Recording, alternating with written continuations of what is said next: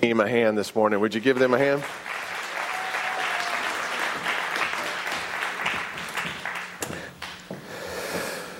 Love Christmas time. There's just so much going on, and all of it's so good. Uh, I hope you will take one of these ornaments. Have, have, have, you already gotten it yet? The, the angel ornament in the back? Last week it was the shepherd's crook. We picked that up as a sign that God gets us. He's with us. He came so close. He got close to stinky shepherds. He ought to be able to get close to us too. So that was last week. This week, uh, we take home the symbol of the angel singing glory to God. Uh, gifts. They're just a part of Christmas, aren't they? Uh, they always have been. Uh, from the very beginning, there's a lot of other things that happen at Christmas that may be add ons or our own traditions or that sort of stuff, but this idea of gift giving goes all the way back uh, really to the original story.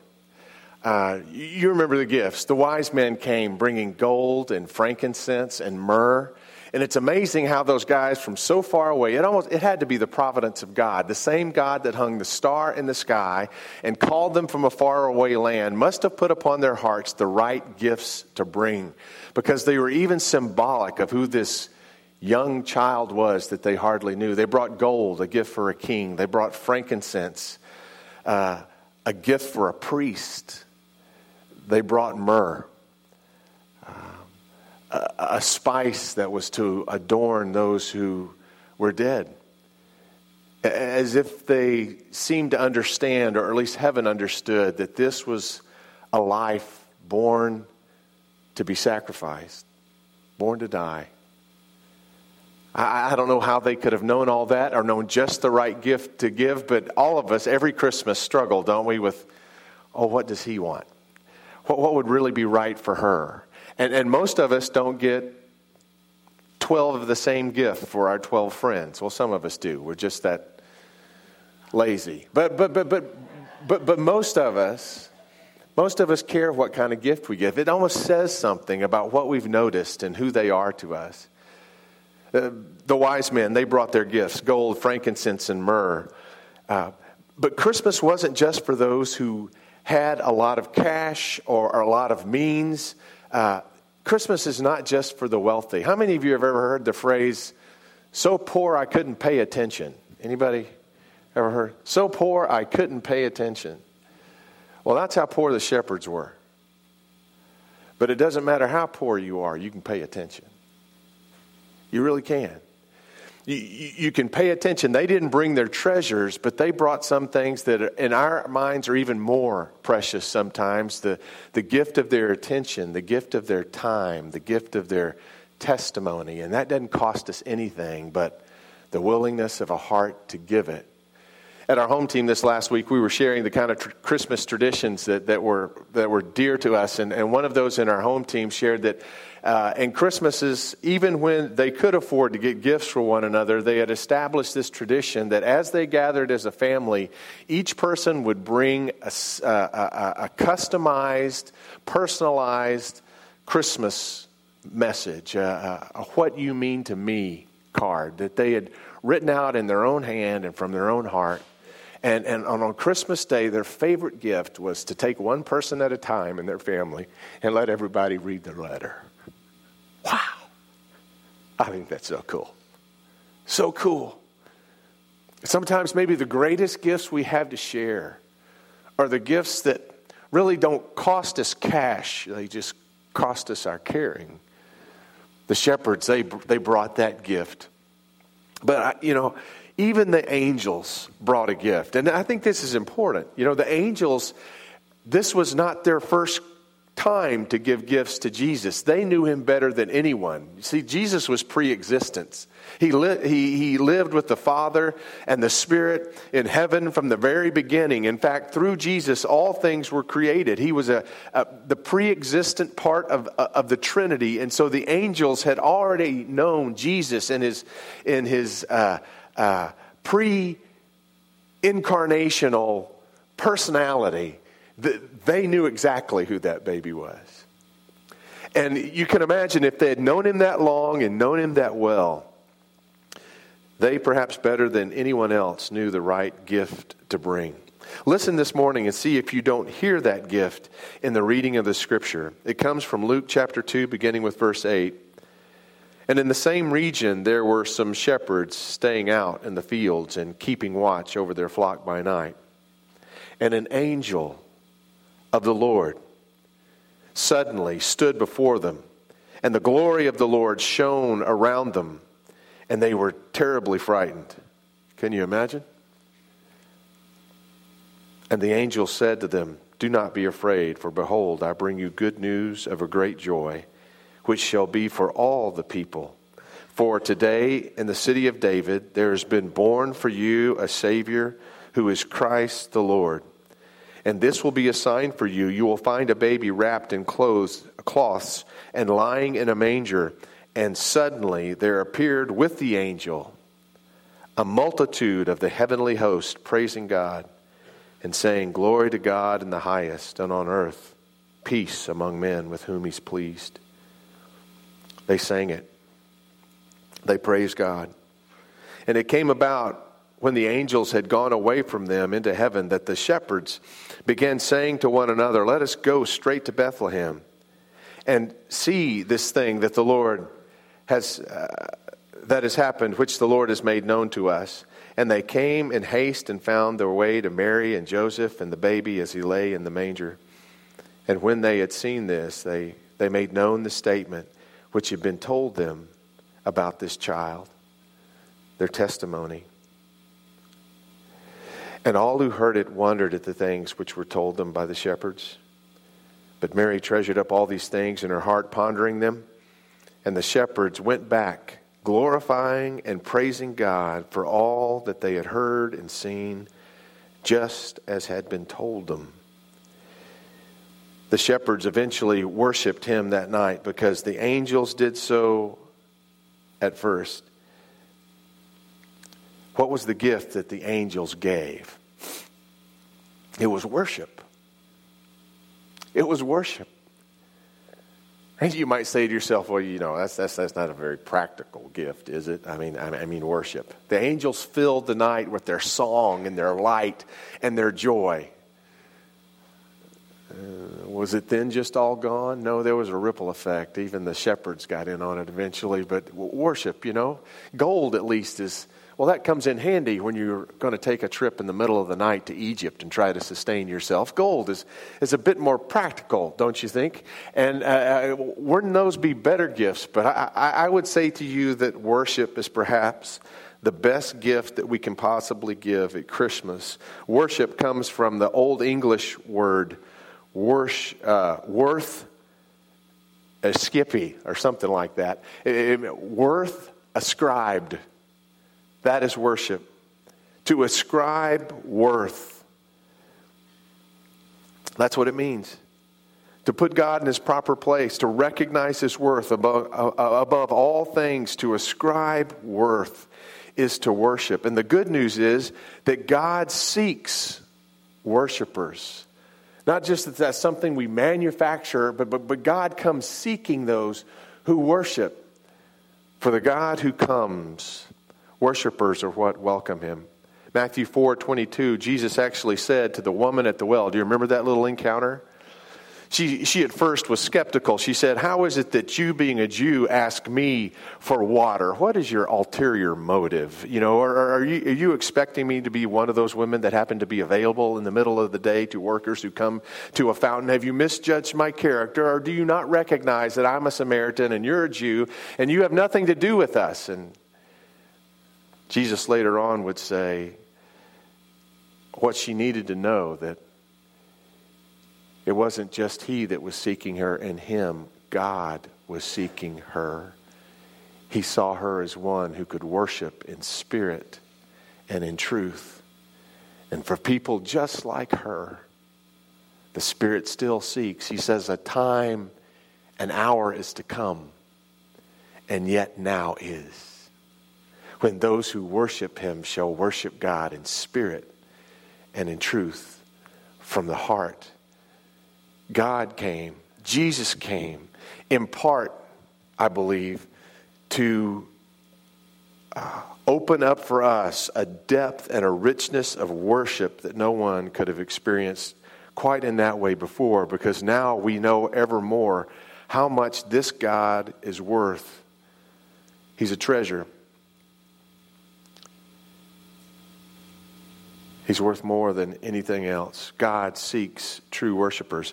We, we, we also uh, are those, you know, you, you may say to yourself, well, you know, uh, I'm just the average Joe. You know, I, I, I kind of stay pretty practical in my life. If, if, you're looking at me, you're probably not looking at a worshiper. Really? Really? Don't, don't we all worship something? Isn't that almost innate to what it means to be human? We're finite creatures. We, we look for things to satisfy us, to entertain us, to, to ascribe worth to. If that's worship, then which one of us doesn't worship? You know? Max Lucado tells the story of when he was about seven or eight years old. He, he, he, had, he had the Christmas gift that was to beat all Christmas gifts. Any one of you ever had one of those on your Christmas list back at one time? That, that gift that if you had that, that would complete your childhood? You know what I'm talking about? Maybe it was a Lionel train, but for him it was a red Schwinn bicycle with high handlebars and a banana seat. I had a purple one. I know exactly what he's talking about. You know what I mean? That, that, that gift that if you just had that, it, it would not only carry you places, it would deliver you. In some ways, it would come to redefine you. You would now be the cool kid on the block. Your identity would be secure. Your forever would be secured. You, you, you would be the redback Schwinn uh, riding kid. You would be the James Dean. Um, the James Dean. Uh, I don't even know who's that cool anymore. Uh, but cool. That's what I'm saying. Cool. Just, just off the charts. Cool. And, and don't we all have those obsessions from time to time with things that seem to eclipse that which is most worthy, you know?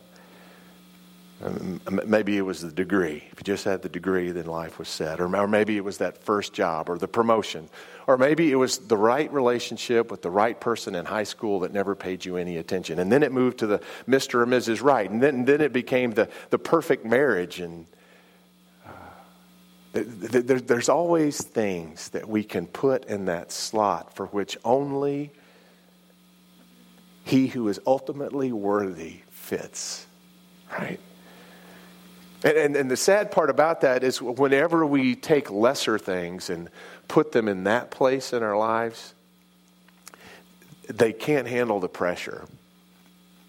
They, they, they almost always crumble, don't they? I mean, whenever we ascribe ultimate worth to something that is not the ultimate, it, it, it, we depend on it in such a way that we crush it under the weight of our own expectations. How many things have we ever had that kind of obsessive connection with and that drive for and that ascribing of worth about that, that eventually they didn't come to uh, disappoint us? What are those things that we were in first so enthralled in that later we only have anger for? Are you with me? There's a place for God in this ascension of those things that we ascribe worth to, and His place is at the top. Whenever we take lesser things and treat them like ultimate things, we by nature of the very, we're setting ourselves up uh, for disappointment. We're setting ourselves up to expect too much. Misdirected worship seems always to come to disappoint us, and we can put anything in that slot. Even people who have no understanding or, or thought of God at all worship something. They, they, they, worship food, or they worship money, or they worship fame, or they worship power, or they worship sex. We worship all these things that tend to promise us some sense of identity and security. We worship our career. We worship a perfect relationship. We worship the perfect job. The initial infatuation almost always loses its fizz. Misdirected re- worship almost always disappoints, but redirected worship, whenever we find ourselves at the end of one of those bad scenarios, redirected worship always renews. You know what right worship does for the soul? Right worship for the soul does the same thing that a good rain does for a thirsty field. To worship and worship rightly that that is and he who is of most worth is to let your soul become soaked. Worship seeps deep. Worship stirs life. And worship, you see, is more than, uh, than just a redirection of the heart. It's more than just another option. It is, it is the ultimate option. It's a, it's a redirection, yes, but it's a redirection with the wind of God behind it, within it. It can make all the difference. It was Christmas Eve in 1915 You'll recognize those years as in the middle of World War I and in northern France. The fighting had been going on for weeks and months. The, tired, the soldiers were tired and cold, but everyone seemed to recognize that that night was Christmas Eve, and there was a strain, un, strange, uncalled for ceasefire that evening. The bullets, bullets stopped firing, and after a while, the Welsh in one set of trenches listened from the German set of trenches on the other side of that bloody battlefield, and they heard a familiar tune. The Germans in German were singing a Welsh song of the holidays, a Christmas song. And something happened that night that most people still find hard to believe.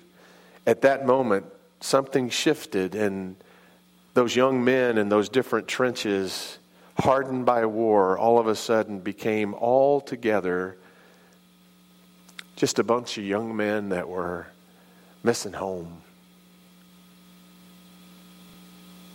In that moment, they recognized something in their enemy that they recognized in their friends.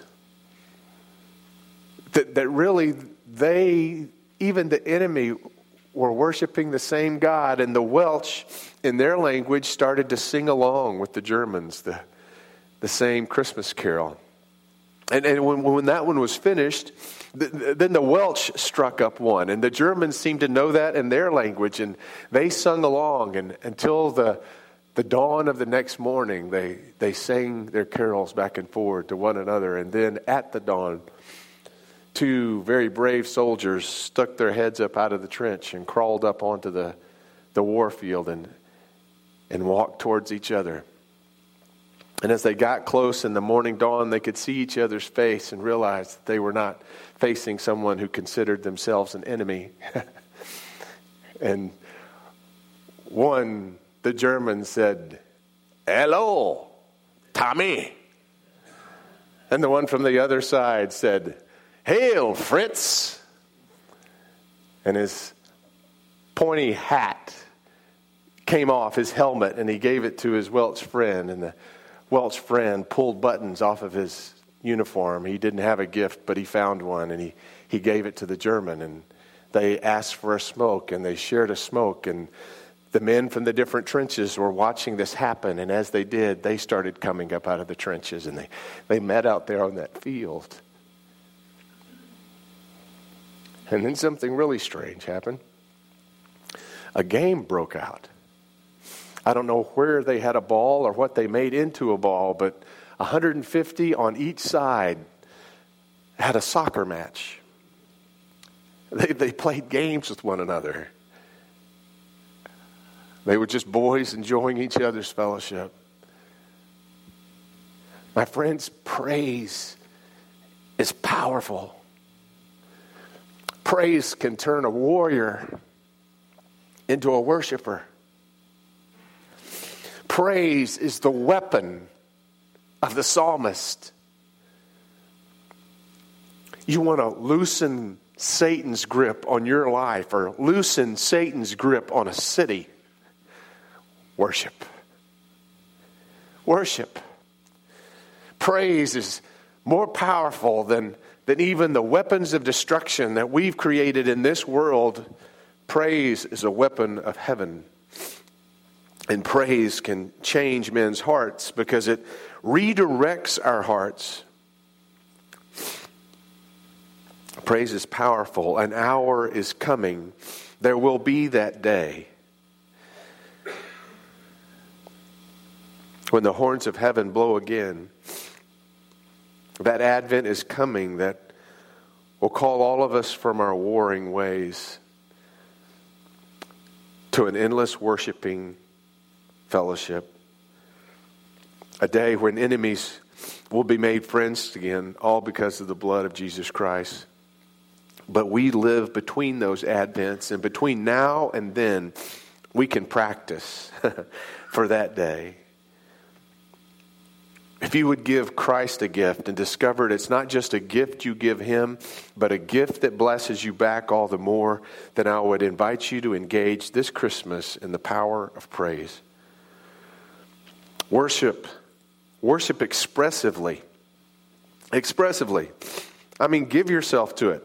I, I know there was a, a song uh, some years ago.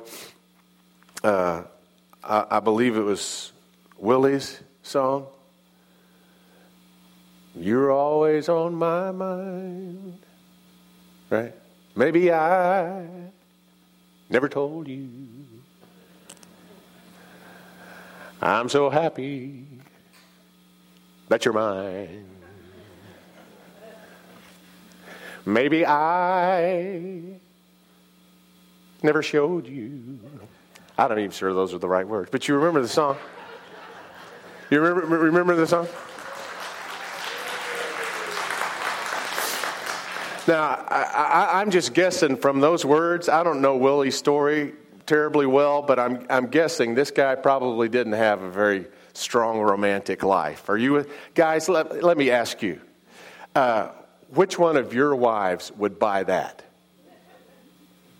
Maybe I never told you, but you were always on my mind. Huh? Would that work? If, if, if that won't work with your girlfriend, and it sure won't work with your wife, you know, I told you when I married you, I loved you. I was 30 years old. It stands till I, I repute it. That, that, that where's the romance? That, that ain't going to get you very, you know, that's not good. And if that, if that won't work for, for our, our broken human hearts, do you think it's really worthy of God? Well, Lord, you know, I never praised you and I never really worshiped you, but, you know, you, you were always on my mind. No. No, if, if he is worthy of our worship, then he is worthy of our worship. All out, all we are, wholehearted worship. And if you worship God with your whole heart, your mouth and everything else about your life is probably going to get involved. I love what John Wesley. Uh, do you know that in the front of the United Methodist hymnal, and we don't we don't use them here that often. Uh, we've gone to screens primarily, but in the front of the United Methodist hymnal, we, we've saved John Wesley's directions for singing. He actually has seven. Are you aware of them? And, and, and this is number four sing lustily and with good courage. Beware of singing as if you were half dead or half asleep. But lift your voice with strength. Be no more afraid of your voice now, no more ashamed of being heard than when you sung the songs of Satan. Sing, all of you. See that you join the congregation as frequently as you can. Let not a slight degree of weakness or weariness hinder you. If it is a cross to you, then take it up, and you will find it a blessing. Sing modestly, do not bawl, so as to be heard above the uh, or distinct from the rest of the congregation, that you may not destroy the harmony, but strive to unite your voices together I'm so glad he said that so I wouldn't have to. Isn't that good? He said, sing in time. And then finally he said, above all, sing spiritually. Have an eye to God in every word that you sing.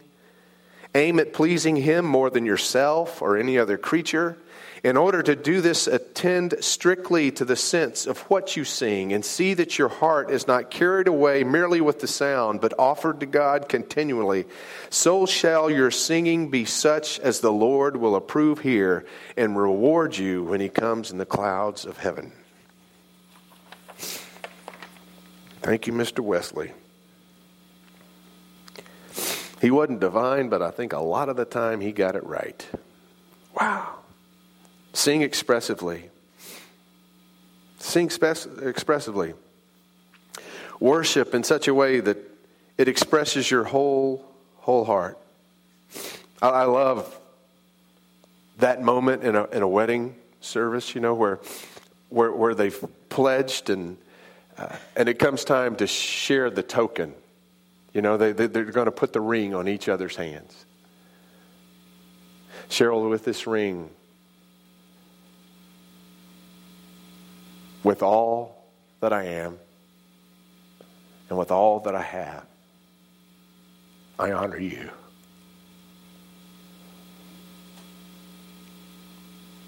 That's saying it. And if we can express it like that at an altar to one that we love that deeply, what would be appropriate towards the one that calls us his bride?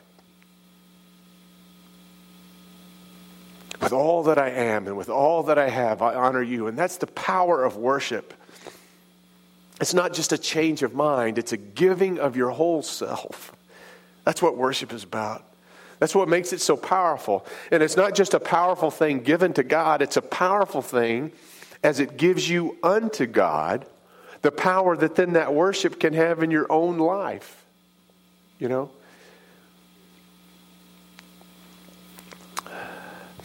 When we're aware of who it is that we've given ourselves to, everything about our circumstances can really change. Let me come back to that. Well, no, I'm going to go ahead. Uh, Donald Grey Barnhouse uh, shares the idea of the, Atlantic Ocean that can be tossed with incredible storms and hurricanes and until it tosses huge, almost immovable battleships in its grip, waves coming over the decks. And yet, in that same hurricane horror, 50 feet down are the submarines. And they never know anything's going on. Down there, it's as peaceful as a pond on a June clear day. Right? Just 50 feet down. That's what worship does. What worship does is it puts your heart in the depths so that the circumstances around you don't become that which molds you. You're in touch with something that can give you a strength no matter what the circumstances are around you. In 1636, Martin Reinhardt was a German pastor, and in the midst of the Thirty Years' War, he is recorded as having buried 5,000 of his parishioners. 5,000. He averaged 15 funerals a day. 15 funerals a day. Can you imagine doing that for 30 years? And yet, in the midst of that hurricane storm, he wrote these words Now thank we all our God with heart and hand and voices, who wondrous things hath done, in whom his world rejoices who from our mother's arms hath led us on our way with countless gifts of love, and still is ours today. What an incredible thing it is, not only just to, to give the gift of worship, but having given it, to let worship take a hold of you. So worship personally and worship together. Worship like the uh, worship like the shepherds did. You know, there, there, there was one who feigned to worship during this story. His name was Herod. Remember Herod? Right, you, you, you go tell you go tell um, you go find out where the child is. He couldn't even call him the king. It just make, gave him shudders. You go find out where the child is that, that I may come to worship him. And it was all a ruse. You know why it was all a ruse? It was because Herod was so full of self, so full of pride. From the time he was a child, he had never ceased to play that game that we all play sometimes King of the Mountain. And when King of the Mountain is your game, you have a way of hurting other people around you. In fact, Caesar in Rome said of Herod in Palestine, because he had killed his relatives and killed his own sons and killed his associates just to secure his crown and to make sure he was absolutely safe in his rule, he said this of him that it was better to be his hog than to be his son. You'd be less likely to be butchered, was the point. Herod was all about self. And, and there's something about pride that paralyzes worship. You, you can feel it, can't you, sometimes when you worship and, well, what will they think of me? Pride. Well, what if I came forward? Others would, you know, pride. There's, there's something about pride that has a way of paralyzing worship. Now, look at the shepherds. I wonder why it was that the angels came and sang their song to them. Well, pride was the last thing that they could have claimed. They, they were the homeless people of the day. Those who had nothing and therefore had to keep sheep at, at night in their fields. They had no place to lay their head, and that's why many of them slept among the sheep. But, but, but notice their attitude, not like Herod's. You go find out where the child is, and, and then I'll worship him, come after him. Of course, that was not the case. Herod intended to kill the child so that he would not be a rival to the throne. In fact, that's why he wiped out all the children, the youngest children, the youngest boys in Bethlehem. That slaughter was because of the nature of his own heart. And when we're full of pride, we hurt people. It's just the nature of that kind of harshness, that kind of insensitivity. We find ourselves hurting people around us. But the worst side of that at all was the misery in which Herod himself died because he could not bring himself to worship. he became a worm. Do you realize his last decree was to line up all the uh, generals and those in high government that were loved in Jerusalem at the time that he died. And he gave the order just before he died to have all of those beloved people killed so that in Judah, someone would mourn instead of celebrate his death.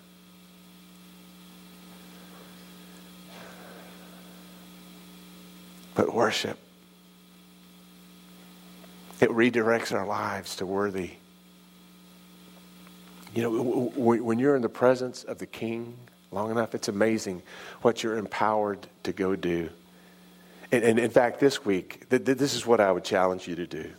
I would challenge you each day to find 15 minutes of personal worship.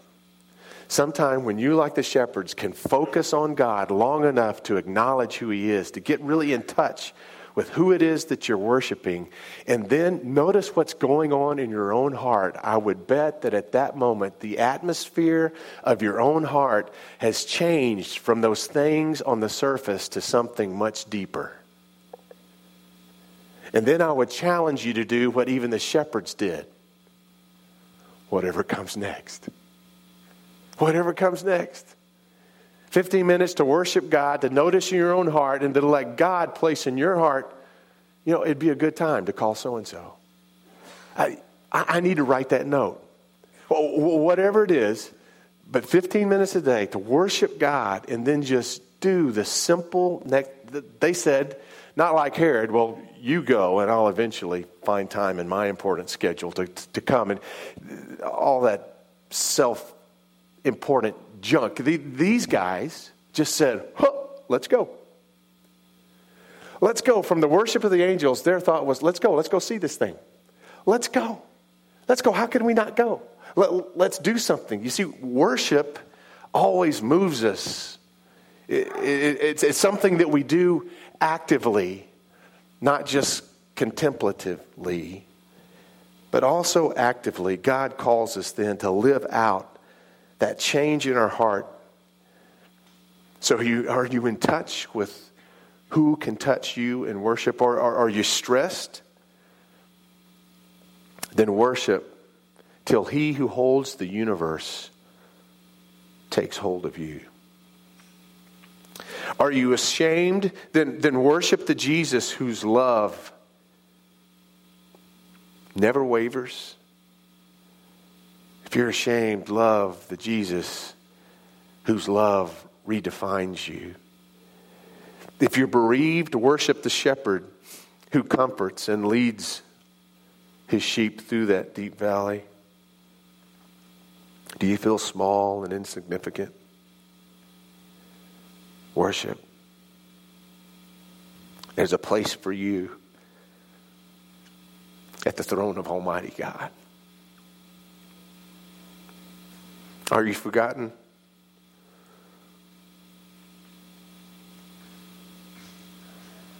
Worship. God seeks those who worship Him in spirit and truth. And if God seeks, do you think He has difficulty finding? If you feel forgotten, then worship.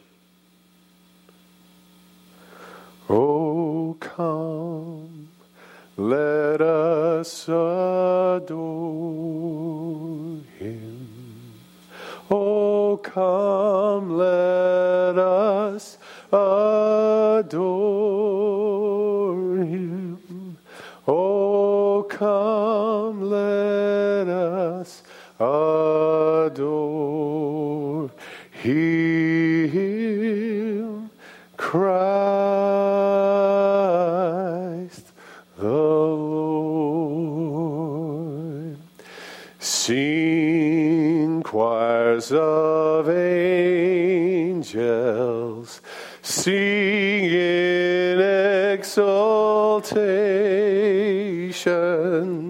Sing all ye citizens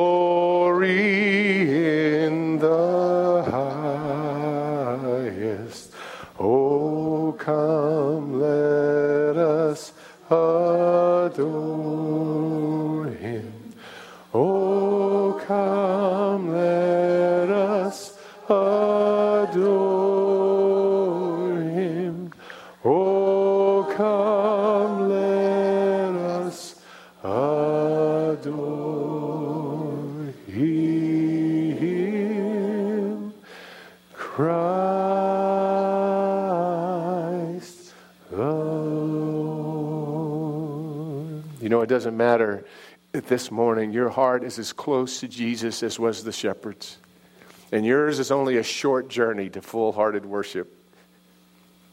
If you're as far away as the wise men were, and your journey to get to Jesus before you is still epic in its length, I promise you this that journey is worth it.